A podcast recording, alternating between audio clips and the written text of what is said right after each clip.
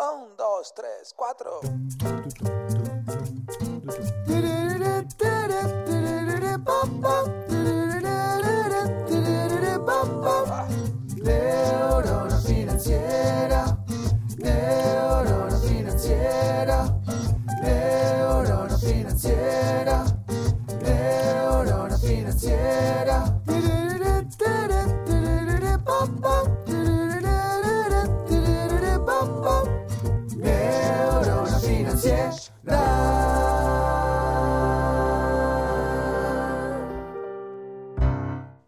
Muy buenos días, tardes, noches para todos. Bienvenidos a un nuevo episodio del podcast de Neurona Financiera. Hoy vamos a hablar de un tema súper, súper, súper interesante. Sé que siempre digo que los temas son interesantes, pero este en particular va de la mano del ahorro. Justo está pasando que estamos dentro de la comunidad de, de Neurona Financiera, estamos haciendo un, le llamamos desafío ahorro, pero es que estamos como en un mes donde el foco es reducir los, los gastos. Y un tema que es recurrente, pero recurrente y siempre surge, es el tema de, bueno, gasto mucho en electricidad, gasto mucho en, en energía. Y por ahí alguien dentro de la comunidad veía a Mezquita, a, a Mezquita, ¿está bien? A, a Mezquita, el tilde, Mezquita, sí, no, no, estaba preparado para el tilde, ahí. por el tilde lo, lo habría visto a otro lado, eh, que es parte de la comunidad, levantó la bandera y resulta que sabe muchísimo de este tema. Así que le pedí que me acompañara el día de hoy y quiero aclarar, estamos grabando esto un domingo hermoso a las 10 de la mañana, así que agradecido eternamente porque me prestes este tiempo de familia para, para charlar sobre este tema. Vamos a hablar sobre energía eléctrica. ¿Cómo estás, Bea? Oh, muy bien, Rodri, muy bueno, muy contenta de acá de compartir este tema que de verdad que siempre es recurrente, siempre es como algo que, que la gente tiene dudas, que la gente quiere preguntar y que pocas veces, o sea, alguien le, le dice eh, de una manera, que tienen acceso a un especialista como para, para responder estas dudas. Así que bárbaro, me, me encanta estar acá. Eh, hablábamos hace, hace un ratito antes de, de comenzar a grabar, vos venís de, de- de Venezuela, pero veniste hace muchos años, viniste a estudiar, venís con, con una carrera y podríamos estar capaz que una hora charlando sobre tu currículum, digamos, sobre aspectos relacionados con, con eficiencia y, y- y energía, energía eléctrica. Eh, pero eh, creo que para, para meternos en, en tema, eh, tiene una incidencia importante en, el consumo familiar, en el gasto familiar, el concepto de energía eléctrica, ¿no? Sí, sí, o sea, realmente la energía eléctrica eh, en- dentro del consumo, o sea, dentro de lo que es el presupuesto de una familia, eh, puede ser muy alto, eh, dependiendo de- del uso que le des. O sea, recordemos que, bueno, que cuando estamos pagando por la energía que consumimos, estamos pagando por la cantidad de tiempo de uso de los equipos y de la potencia que tienen, entonces eso, eso puede ser un multiplicador bastante grande si nos descuidamos. Y, y bueno, ese es como el conocimiento que hay que tener y el cuidado que hay que tener. Y, y bueno, y al final, eh, como todo gasto, es una decisión, ¿no? De, de lo que queremos realmente, el confort que queremos tener y si queremos pagar por él o si tenemos otro objetivo y bueno, y no, no queremos eh, ir, eh, pagar muchísimo pues, en, en algún momento de nuestras vidas porque tenemos otro objetivo. Entonces, eh, trata un poco de eso. A veces lo que yo ve- veo es que la gente se le va de las manos, es por el desconocimiento un poco, por no saber lo que paga y por no saber dónde accionar para, para controlar esa factura. Y bueno, ese es un poco como que lo que a mí me gusta transmitir, o sea, decirle a la persona qué está pagando, por qué lo está pagando, y, y decirle, bueno, si quieres dejar de pagarlo hay que hacer esto. Eh, pero si lo quieres mantener, bueno, págalo con gusto, ya, y porque es una cosa que, que, que cuesta, que cuesta recursos naturales, que cuesta inversión, que cuesta mucha eh, especialización de personas que atienden todo eso, y bueno, y al final es, es caro, ¿no? Hay que pagarlo. Y, y, bueno, y si no, bueno, entonces cuídalo, ¿no? Como, como cualquier presupuesto. Ese, esa es como la idea, la, la que yo me, lo que me he dado cuenta. Sí, es una de las cosas que tiene la electricidad que en cierto sentido es, es como un crédito, ¿no? Y estoy haciendo como comillitas en los dedos, porque en realidad yo uso y después pago y no soy consciente de la Sí. utilización que estoy haciendo mientras lo estoy haciendo hasta que viene el recibo a fin de mes.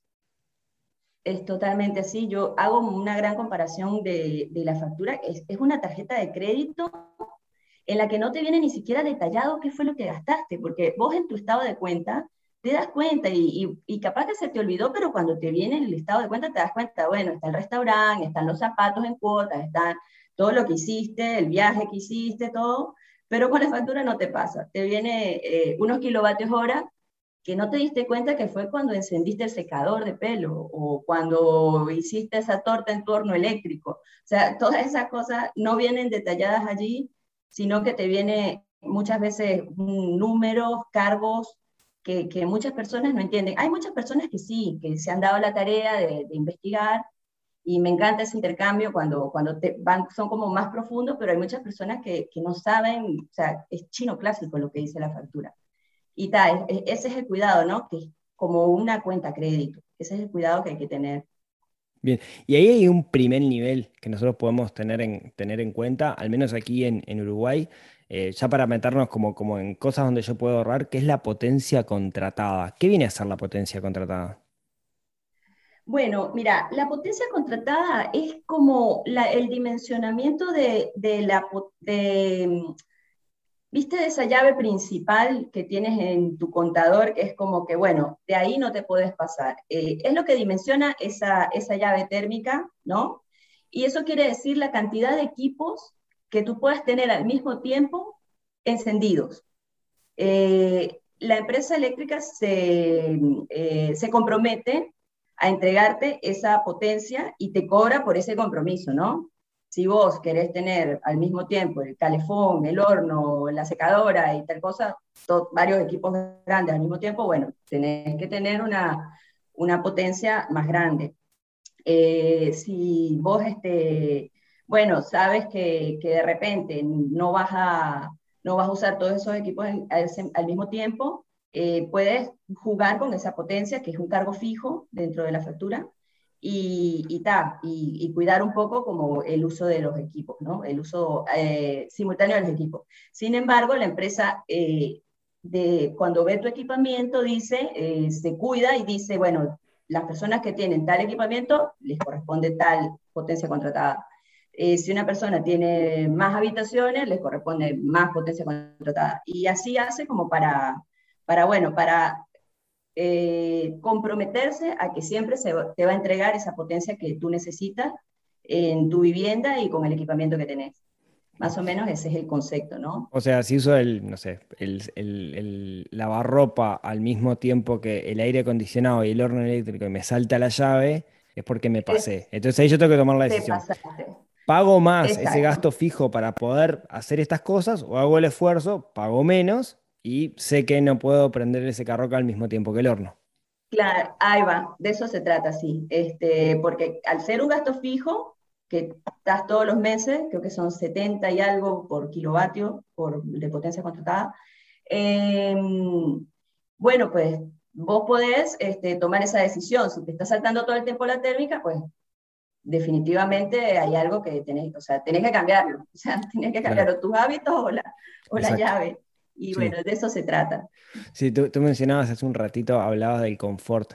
Hace, hace muchos años UTE había hecho una campaña donde decía, no sé si ya estabas aquí, tú decía, el confort es eléctrico y promovía a las personas a que eh, consiguieran aparatos eléctricos y les financiaba, etcétera. ¿no? Después pasó algo que fue que subió el valor de electricidad porque en ese entonces eh, tenía que prender la central valle y quemar petróleo y quemar combustible y eso hacía que subiera, etcétera, y como que la gente que había comprado grandes equipamientos que tenían mucha potencia se quería matar porque estaba, estaba gastando mucho. Hoy hay como mucho más conciencia, ¿no? Estamos en un mundo donde pensamos mucho más en sustentabilidad y de hecho eh, hoy creo que la mayoría de los electrodomésticos o de los aparatos eléctricos siguen una norma, siguen una, no sé si es una norma, una clasificación que te dice qué tan eficiente es, ¿no? Eh, clase A, clase B. Exacto, ¿cómo es eso? Bueno, mira, este, esa es una, o, como una norma internacional que hay, en la cual este, depende de, de, lo que consuma y de la pérdida que tenga el equipo, se le da una clasificación. Eh, es eh, algo que creo que aquí la hace la Dirección de Energía, que, que hace esa, esa regulación, ¿no? De, si un equipo viene importado y dice que es clase A, bueno, ellos efectivamente dan la confirmación de que sí, de que este es un equipo que es eficiente, es un equipo que, eh, cuando decimos eficiencia es que con el gasto de energía que hace el equipo te entregue más. Mientras más te entrega, eh, es más eficiente, ¿no? Mientras menos, o sea, gasta y te entrega menos, pues es menos eficiente. Y esas son las categorías más, que están más abajo. Es lo que se ha venido mejorando. Que el equipo tenga menos pérdidas internas, que el equipo pueda, eh, con el gasto que tiene, entregarte más confort a ti, ya sea calor, eh, o frío, cuando, cuando sea verano, eh, ese tipo, o trabajo, o bueno, está, todo lo que, lo que significa. Para, eso no quiere decir que, que, el equipo vaya a gastar poco, quiere decir que hay una eficiencia energética, por ejemplo, una heladera, ¿no? Si la heladera eh, pierde temperatura, o sea, mejor dicho, pierde, pierde frío porque las paredes no están bien aisladas, entonces se va a prender más la heladera. Eh, entonces, el clase A lo que te dice es, es el mismo motor que la otra heladera, lo que pasa es que tiene más aislante térmico para que pierda menos frío, básicamente. Ahí va, exactamente. Entonces, bueno, el equipo en, realidad va a tener, va a encender menos, ponerle, porque no tiene que estar recuperando esa pérdida que, tiene por mala aislación. Eh, bueno, eso es lo que hace que, que realmente haya esas heladeras que ahora son como, viste, como, tienen como menos espacio adentro, pero ahora te consumen mucho, mucho menos eh, kilovatios en el día. Y, y bueno, viste que con las heladeras ha habido mucho cambio. Antes una heladera era como, uff, el corazón de la casa y eso ya cambió. Ya, ya las heladeras ahora son, no, no son, o sea, están prendidas todo el día y por eso siempre hay que considerarlas, pero, pero ya no son, este, digamos, el porcentaje más alto de lo que se consume en una casa, ¿no? Dejó de serlo. Yo cuando, cuando, era, cuando era chico recuerdo en, en, mi casa, la heladera era como la heladera, ¿no? Era como, como tú decías, era el centro del hogar y teníamos una, una vieja heladera, aquellas de, de, chapa gruesas que, la, la eh, eh, pesaba, que pesaba 3 millones de kilos, la heladera no la podíamos ni mover y te recuerdo que el motor que tenía era un motor que se sentía cuando prendía el motor y seguramente el contador también lo veía. La lamparita. Exacto, exacto. Hoy eh, estamos en una etapa donde eso ha evolucionado mucho. Y, hay, un, hay un tema ahí que, es como súper recurrente y vos debes estar recontra acostumbrada a que te lo pregunten, que es el electrodoméstico por excelencia que de, gasto ah, energético, que es el calefón, termofón. El rey. Sí. sí, sí, ese es el que todo el mundo, y con toda la razón, porque es nuestro pareto, ¿no? De, los electrodomésticos que, que realmente eh, más consumen y con el que más cuidado hay que tener. Eh, bueno, sí, eh, realmente hay muchas preguntas. Bueno, ¿sirve dejarlo con timer? Sí, no. ¿Qué hago? ¿Lo apago después que lo uso? ¿Lo dejo encendido? O sea, todo este tipo de, de dudas que hay. Y, bueno, y con toda razón, porque eh, el calefón sigue siendo, el calefón eléctrico sigue siendo el, el, como el 30% de lo que consumimos mes a mes. Sí, hay una, una, esa es una diferencia bien importante que tenemos nosotros, en particular en Uruguay, con, con otros países. ¿no? En, en muchos países el, el, calefón tiende a ser a gas, a gas, a gas por, por, por cañería. Eh, porque es un medio energético bastante económico, en particular en Argentina es, bastante, bastante económico y el calefón a gas además tiene la, por, su construcción, no es que calienta agua y te, da el agua caliente que tiene guardada, sino que en realidad está calentando como agua todo el tiempo, digamos, y, no se te acaba nunca el agua caliente, ¿no? Desde el punto de vista de sustentabilidad tampoco está, está, muy bueno. Nosotros acá no tenemos, digamos, fuera de Montevideo o de algunas zonas puntuales, no hay gas por cañería, no hay gas natural por cañería y dependemos 100% de, de, lo eléctrico. Bueno, ¿qué nos, ¿cómo nos puedes contar? ¿Qué podemos hacer para bajar un poco el consumo en el calefón? No bañarnos, eso por lo pronto. Ducha agua fría. ducha de agua fría. No, no, bueno, yo lo que he hecho em, y he recomendado, y, esto tiene que ser muy conversado, ¿no? Con las rutinas de las personas, porque em, tampoco es para pasar mal, ¿no? O sea, ponele, yo, lo, que, lo que hemos hecho en casa es que, bueno, ya yo asumí que tenemos un gasto de cuatro calefones por día. Somos tres personas y hay un calefón que es para los platos, para lavarse las manos, para, para este, gastos así del día a día, ¿no? Eh, yo tengo mi madre que es una persona mayor y bueno, ella sufre el agua fría y ese calefón tiene que ir, tiene que ir en la cuenta. La sangre caribeña. Eh, claro, la sangre caribeña, viste cómo es. Para, eh, para, esto para, anécdota, anécdota que no tiene nada que ver con lo que estamos hablando.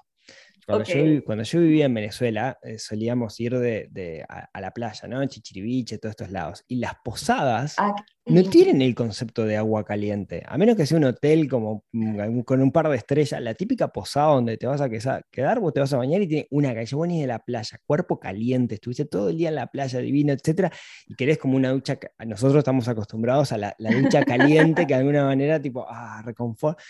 Y, y en realidad no tienen agua caliente, tienen agua fría. Nosotros la sufríamos cuando estábamos en ese entonces. El comentario no, no yo, yo, tuve, claro, yo tuve mi primer calefón cuando, cuando nació mi hijo. Yo no, no, no tuvimos de niños calefón. No, no, no, había en casa. Era una cosa. Para mí esto es nuevo de, de, estar con el calefón. Es un tema de costumbre, eh, muy de costumbre, ¿no? Claro, es un tema de costumbre. Yo, no, no, es necesario, incluso te paras de mañana antes de ir a la escuela y te bañas con agua fría y ya está. Pero bueno, pero acá, eh, viste, eh, se te daña el calefón, eh, tienes que salir corriendo a ver qué haces, porque cómo hacer para estar sin calefón. Bueno, no, mira, lo, lo, que yo veo más que todo con el calefón, y, y, es muy conversado, como te dije, es manejarte con las tarifas, es ver qué tarifa te conviene más, eh, si de repente tienes más, o sea, muchas personas, o sea, tratar de desfasar el, el, el, encendido del calefón de, la, de, los momentos en que la, la, energía es más cara y calentar en horario más barato y que te quede el agua caliente si lo querés usar en ese horario que es más caro. O sea, eso es eh, lo, la, lo, que yo, por, por lo general, como la, primera acción que tomo, ¿no? Este, de resto, bueno, hay cosas como más, más de, del buen uso del equipo, que es, bueno, calentar el agua y una vez que la usaste, apagar, apagar o tener un timer que apague. Esa es una eh, pregunta de, conservación de energía, ¿no? Que es la típica que decís. ¿qué, es más conveniente? Eh, que cuando está caliente, lo caliento, no sé, corta la lucecita, nos bañamos todo y después la apago y espero una hora. Yo sé que yo calculo que se llena el calefón o calienta el calefón en dos horas, entonces dos horas previa a la hora que me voy a bañar, lo prendo, o dejarlo prendido todo el día. No, en realidad, o sea, el estar manteniendo la el, el, agua caliente durante todo ese tiempo que no se está usando, eh, te hace gastar de más. O sea, lo que, lo que está como promediado es que es entre un 10 y un 15% de más de, de, que el calefón este, tenga que estar encendiendo durante todo ese tiempo que, que no se está usando. Lo ideal es que vos calentes el agua, la uses y cortes. Ah, porque por, más clase A que sea, pérdida de energía hay, porque vos tocas la colilla y está caliente, entonces... Claro, ahí va, exacto, sí, sí, esa es, ese es como la, mejor forma de uso. Y bueno, y como que para bajar el costo, eh, manejarte con la tarifa, que es lo que, o sea, estamos hablando de que con la tarifa inteligente te cuesta la mitad, vamos a meternos en ese tema. ¿Cómo es el tema? Eh, yo en eh, eh, eso soy totalmente, no sé nada. ¿Cómo es el tema de la tarifa inteligente? Digamos? ¿Cómo, es? Bueno, la tarifa inteligente lo que busca es que usemos la energía en horarios en que no son el pico de, la demanda, ¿no? del momento en que todos estamos en casa, todos estamos usando la energía. Tratar de colocarlo hacia otros horarios. Este, esto es muy positivo para la red eléctrica, porque no se ve sobreexigida en ese horario que, en que están las líneas a full, todos los transformadores de, las estaciones a full, bueno, toda la red eléctrica en general. Y eh, tratar de, desplazar hacia horarios en que la red está muchísimo más, eh, más, más tranquila, menos congestionada. Y, y bueno, y trata de que, de que tú, o sea, te incentiva a que tú consumas en ese horario. Eh, bueno, esa es como la parte filosófica. Entonces, Eh, ¿Qué es lo que pasa? Te, dan ese, ese incentivo eh, y te dicen, bueno, en, estos horarios te voy a cobrar la mitad. Y, y si vas al horario caro, bueno, te va a costar un poco más caro, que es como el 25% más. Eh, está buenísimo ahora la tarifa inteligente porque ahora incluyó, ahora se redujo eh, las seis horas de horario punta, que era el, horario caro ese, que era antes de 5 a 11 de la noche, se redujo a cuatro horas. Y vos lo podés escoger, podés escoger de 5 a 9, de 6 a 10, de 7 a 11, o sea, jugar con eso, ¿no? El horario que más te convenga y ahora te incluyó como, como horario de tarifa baja los fines de semana, que no es menor. O sea, estar sábado y domingo con, con, horario, perdón, con tarifa eh, reducida está bárbaro, porque por lo general también en ese horario estamos en casa claro. y haciendo nuestras cosas, las tareas de la casa y, y bueno, eh, la verdad que, que, es bastante conveniente porque el 88% de las horas de la semana van a ser a tarifa reducida con ese, con ese agregado nuevo. Y, está súper recomendado, bueno, a las personas que, que, tienen equipos, de, equipos grandes, o sea, secadoras, cocinas eléctricas, eh, y bueno, y, y tratar de, de, también desplazar el calentamiento de agua hacia el horario de, de tarifa reducida. No le erres con el timer porque te no, matás. te matás, ahí va. Sí, sí, eso, eso hay que estar muy pendiente y es lo que, es como el, el secretito que tiene. Tener un buen timer. Digo, digo timer porque hay personas que, que, que lo desenchufan, que lo, lo enchufan. Que, o sea, ponerle un timer y olvídate. Ya es como, te da una paz el timer, así que. Mira, ya ahí tengo. bien y olvídate. Tengo un tip que, que, que, eh, que me parece que, que está buenazo, que es antes veíamos el concepto de domótica como, wow, tengo que contratar una empresa, expertos en domótica, que vengan y me instalen, no sé qué, no sé cuánto. La vez pasada yo pedí ahí una recomendación y me recomendaron unos, unos enchufes cuadraditos, Yuko, eh, marca Tepelin, Tapo es la marca, Tapo, Tepelin, sí, son, son Tapo. Salen alrededor de 40 dólares cada uno, es una inversión considerable, pero te permiten dos cosas. Te permiten, por un lado, vos los conectás les conectas el, timer, se conectan a, tu red local de, internet y le puedes setear primero un modo timer, entonces desde el teléfono configuras las horas que tienen que estar prendidos y que tienen que estar apagados, y eso me parece buenísimo. Y lo otro que, tiene, digamos, es que eh, además de poder setear el timer remotamente, puedes prender y apagar. Entonces, no sé, la típica, uy, este, dejé el calefón prendido y puedes, ah, si no seteaste el, el, timer, apagarlo. Y son 40 dólares, creo que el retorno de inversión es sumamente cortito, digamos, ¿no? Sí, sí, sí. Eh, sí, bueno, yo soy súper fan de eso, de eso, este, timer inteligente. El, el, bueno, yo tengo uno también, Tepelín, que me encanta porque incluso te mide, te mide el consumo, te dice Ay, sí, eso no conseguí acá, sé que hay, sé que hay de esos.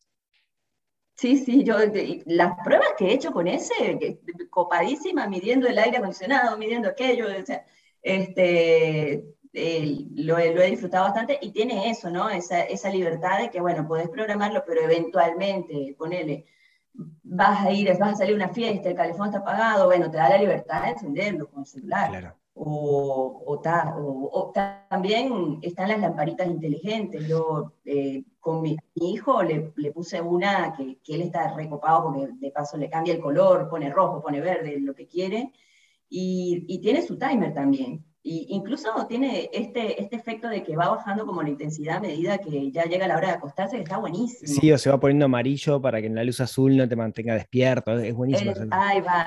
¿Cómo ha evolucionado en los últimos años esto, no? Porque era, era cosa de películas hace tres años y ahora todos podemos acceder y, y es relativamente económico. Claro, ahí va. No, es re económico. Creo que 30 dólares me costó esa lamparita de mi hijo y ya estoy por comprarme otra acá porque me encantó. La verdad que está, muy buena. Sí, yo recuerdo... Y, eh, viste también... Ay, perdona. No, no, no. Un comentario nomás. Antes me acuerdo que por, mis padres cuando se iban era bueno dejar la luz prendida, dejamos el timer para que se prenda la luz en tantos horarios para que parezca que hay gente por el tema de los ladrones, etcétera, etcétera. Y era, se olvidó eso, ¿no? Pasamos a otra etapa. Claro, Ahí va, ahí va. No, está buenísimo. Y, la iluminación eficiente en sí ha cambiado pila y ha bajado mucho el precio. Ahora, o sea, no, comprarse una lámpara, una lámpara LED eh, es un crimen porque realmente está re económica en cuenta, 200 y algo pesos puedes conseguir una lamparita LED. Y te dura muchísimo y te consume prácticamente nada. Entonces, bueno, o sea, como que ya no es, ya no es excusa decir, no, me voy a comprar esto incandescente porque no llego a lo que vale la lamparita. Bueno, viajemos en el tiempo, eh, no sé, cuatro años, cinco años, y yo te digo, una lamparita de 120 watts. Para mí es como decir, vos, 120 watts una lamparita, es, impensado 120 watts una, una lamparita, ¿no? Lo pienso ahora y me parece como un desperdicio total sí, un desperdicio que de paso se va todo en calor, porque realmente este, lo que hace es calentar, calentar, y ahí es donde, donde está el gasto principal y no, y no en la iluminación como tal. Entonces, no, no, está bueno, o sea, el, avance que había en la iluminación está buenísimo. Sí, sí, y eso se ve en la factura. Que, incluso, no, se ve en la factura y, de, y ah, también ahora son lindas, viste que antes era como la lámpara LED medio cuadra fea ahí en espiral y ahora son, hay de todo tipo, tipo vintage, ¿no? Está, muy bueno, de verdad que, es una gran oportunidad para pasarse a la eficiencia. Sí, no, ni hablar. Che, y otra, otra cosa, que, otro tema que quería tocar es, em, ¿cómo, cómo, cómo, ves el hecho de la producción doméstica de energía, ya sea por medios eólicos o, medios solares? Bueno, eh, mira, ahí tengo que repasar un poco porque en su momento lo vi en la facultad y, había como todos este, estos planes de UTE de que tú tuvieras eh, tus paneles solares, tu pequeño molino y, bueno, y que pudieras autoconsumir, o sea, blindar tu consumo y entregar a la red de UTE y sé que hay eh, planes para eso y hay mucha gente que lo hace. Sí, eh, yo, tengo, algún conocido que, lo ha hecho y lo, vio como un negocio de inversión, ¿no? O sea, e, es un, él, toda su casa la tiene eléctrica, fue, le costó bastante, o sea, fue 3 mil, 4 mil dólares hacer como el, todo, el, todo el planteamiento. Ahora, eh, después que lo hizo, en el largo plazo va a terminar ganando dinero, ¿no? Pero no puedes vender, creo que hay algunas condicionantes, no puedes vender más de lo que consumís y cosas similares, digamos, no, no es, no es blanco y negro. No, no es blanco y negro, tiene como alguna, o sea, tampoco es como para que se vuelva un gran negocio, sino como que, bueno, alguien eh, pueda, tenga como más bien la seguridad de que pueda, o sea, tener la instalación para su consumo y eventualmente el excedente venderlo. Y bueno, y que no sea un problema para la persona que está colocando una fuente renovable en su casa, que después no haya que hacer con el excedente, o, que tenga que tener una instalación más chica y igual tener que comprarle a la UTE, sino que, bueno, es como para decir, bueno, el excedente yo te lo compro. Claro. Que es un eh, poco, es, la razón. El gran tema con, con la energía eléctrica que, que, está por resolverse, y creo que en los próximos años se va a resolver, es el tema de las baterías, ¿no? O sea, cuando yo genero energía eléctrica, esa energía eléctrica no, todavía no hay una forma eficiente o barata y eficiente de, almacenarla para poder utilizarla.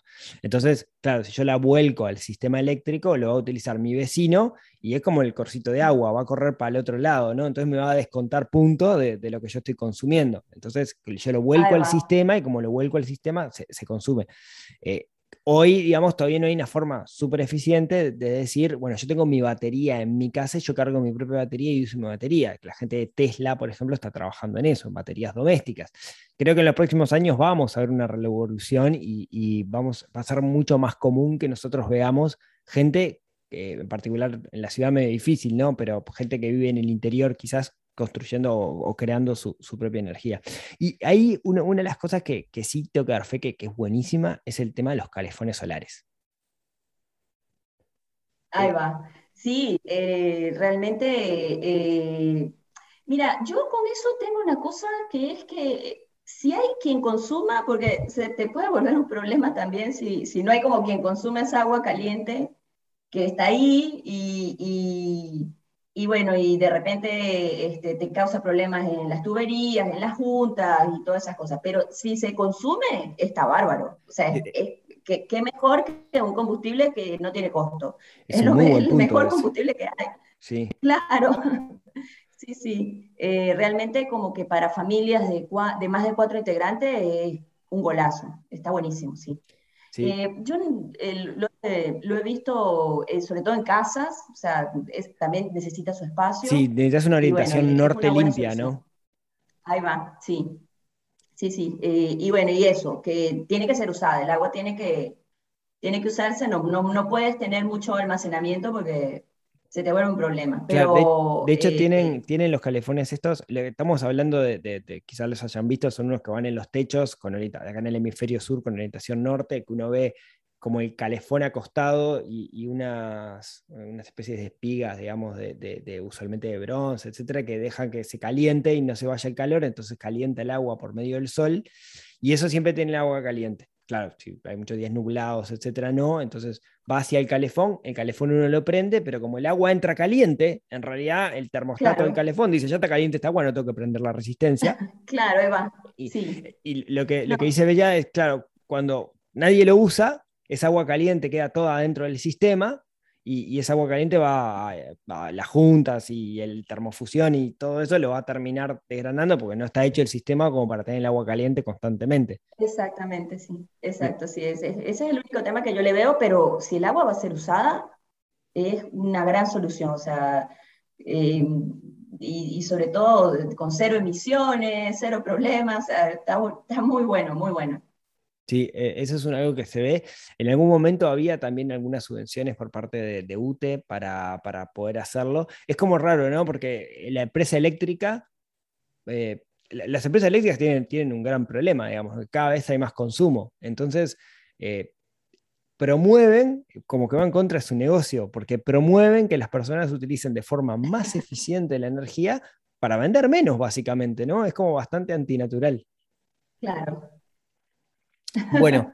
bueno, este, también recordar que, que, son recursos naturales, ¿no? Todo lo que, lo que es la generación de electricidad son recursos naturales, recursos fósiles, o sea, combustibles fósiles, y, de alguna manera eh, siempre, siempre debería ser un de interés de todos como país, como, como colectivo, que, que eso se use mejor, más allá de que sea un negocio, más allá de que de que, bueno, de que gano un poco menos porque estoy, la gente se está pasando al sol, o sea, siempre es de mi interés, ¿no? Que, de interés colectivo, como, como digo. Sí, totalmente.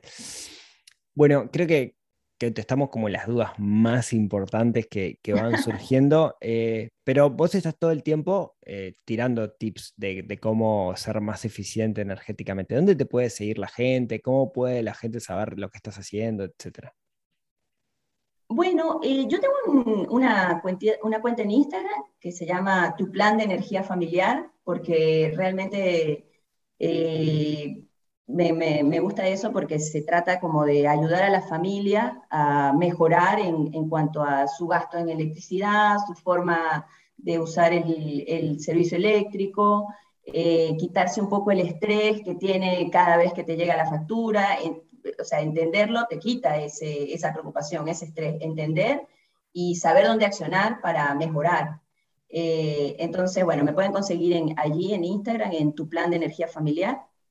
Eh, allí siempre estoy compartiendo tips, respondiendo preguntas. Estoy por dar una charla también sobre cómo saber si lo que pagas de luz está bien, que fue el tema que ganó. lo, lo, sometí a una encuesta y fue como el tema que ganó. La gente quiere saber si lo que paga está bien o no, porque muchas veces no sabemos si, si esto es es de verdad, es justo o no es justo, o puedo mejorar. Bueno, eh, es lo que vamos a, eh, es lo que estoy preparando como para, la, para las personas que me siguen y eso.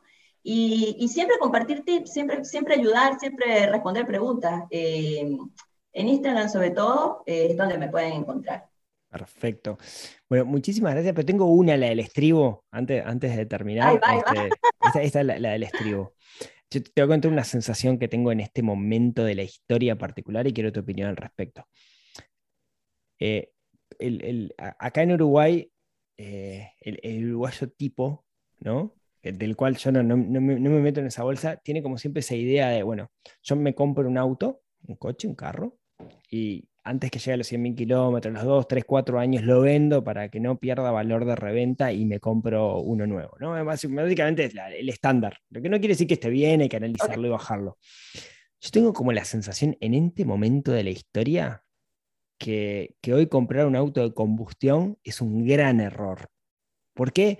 Porque tengo como la sensación que de acá 10 años eh, eh, tener un auto a combustión va a ser como ser un fumador, digamos, como que va a la misma y que vamos a estar en un mundo eléctrico o híbrido. ¿Vos no tenés una sensación parecida con todo lo que está pasando? Yo sí la tengo, yo sí la tengo, Rodrigo, pero en realidad tengo mucho sesgo, porque es algo que yo quiero que pase, o sea, yo quiero que pase, que pasemos este, a, la, a que tengamos una flota cero emisiones, cero ruido, o sea, estoy muy a favor y, quiero que, bueno, que, que, la tecnología de las baterías siga avanzando para que, para que esto sea posible y, que el auto comience a ser una cosa que podamos adquirir, que cualquiera, o sea, que podamos ir, este, que pueda ser, que pueda estar al alcance de todos, ¿no? Eh, bueno, yo tengo, pero, pero es porque yo sigo mucho ese tipo de noticias, eh, sigo esos temas, veo videos, veo documentales, entonces tengo esa sensación también. Y hay como mucha investigación y mucha noticia al respecto, pero también eh, un poco como para bajarlo a tierra, veo que las automotoras, o sea, las empresas fabricantes de autos, están dando un giro hacia ahí eh, Volkswagen, Ford. Eh, sí, claro, los chinos ni hablar, o sea, los chinos están a full con, con todo lo que son autos eléctricos. Y, y, bueno, en realidad yo también creo que va a ser una cosa como mal vista. o sea, capaz que, que, no sé, para el, para el recuerdo, para coleccionista o para cosas muy especiales, tener un, un auto de combustión. Eh, sí, yo también tengo esa sensación y estoy reencantada. Ojalá se cumpla porque, bueno, a menos de que, de que se descubra que hay algún problema oculto, ¿no? Eh, la, verdad que lo veo muy bueno, que, que, hagamos este cambio a una ciudad menos ruidosa y menos contaminada, me parece que está bueno. Yo tengo un amigo que, que, es de los, de los poquitos que por acá que tiene un Tesla y está, este, está, está, justo, estamos en tope de línea, ¿no? Pero está, está fascinado, ¿no? Es, lo mejor que, que, pudo hacer en, en, su vida.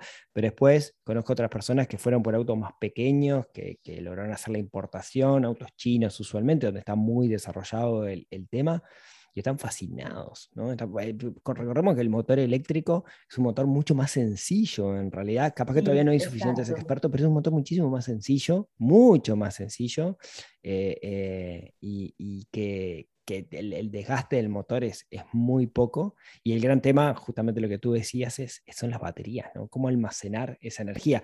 Ahí en el medio tenemos los modelos híbridos, ¿no? Que yo recuerdo, tuve la oportunidad de viajar a, a, a Europa ahora cinco años y ya era común ver la gente que cambiaba el auto, que se compraban autos de alta gama, Audi, Mercedes, etcétera, que, cuyo motor era híbrido, ¿no? que es combustión, pero al mismo tiempo eh, eh, utilizan ese, motor de combustión para recargar baterías y utilizar la energía eléctrica, como acá tenemos el Prius, eh, hay un modelo de, Hyundai también que lo vi el otro día, una camioneta, una azul, sí. que lo vi por todos, no sé, ahora lo veo por todos lados, de hecho el otro día fui a, mira, voy a hacer un chivo, fui a, Pronto Metal, que es un local que vende estanterías y cosas de metal, etcétera, y en el estacionamiento tienen un cargador eléctrico de autos. Eh, me pareció genial que en el estacionamiento tengan un cargador eléctrico.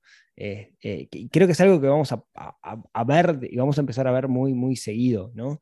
esas cosas que, si lo cargas de noche, el auto te, rinde, tres cargadores que lo hacen cargar muchísimo más rápido. está evolucionando rapidísimo esto y yo estoy muy contento. Creo, y, me de nuevo, ah, yo también.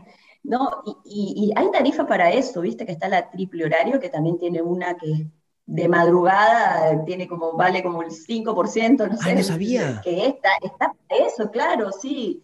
Eh, yo creo que, bueno, que, que con, o sea, falta un poquito, falta muy poco para que ya la tecnología eh, sea, eh, la podamos adoptar. Y, bueno, y, y, después va a venir todo eso los cargadores, este, ya sea que lo tengas en tu casa o que haya una red de cargadores por fuera, o, o bueno, que haya en todos los estacionamientos, o sea, creo que, que por ahí va a venir la cosa y bueno, yo también estoy contenta.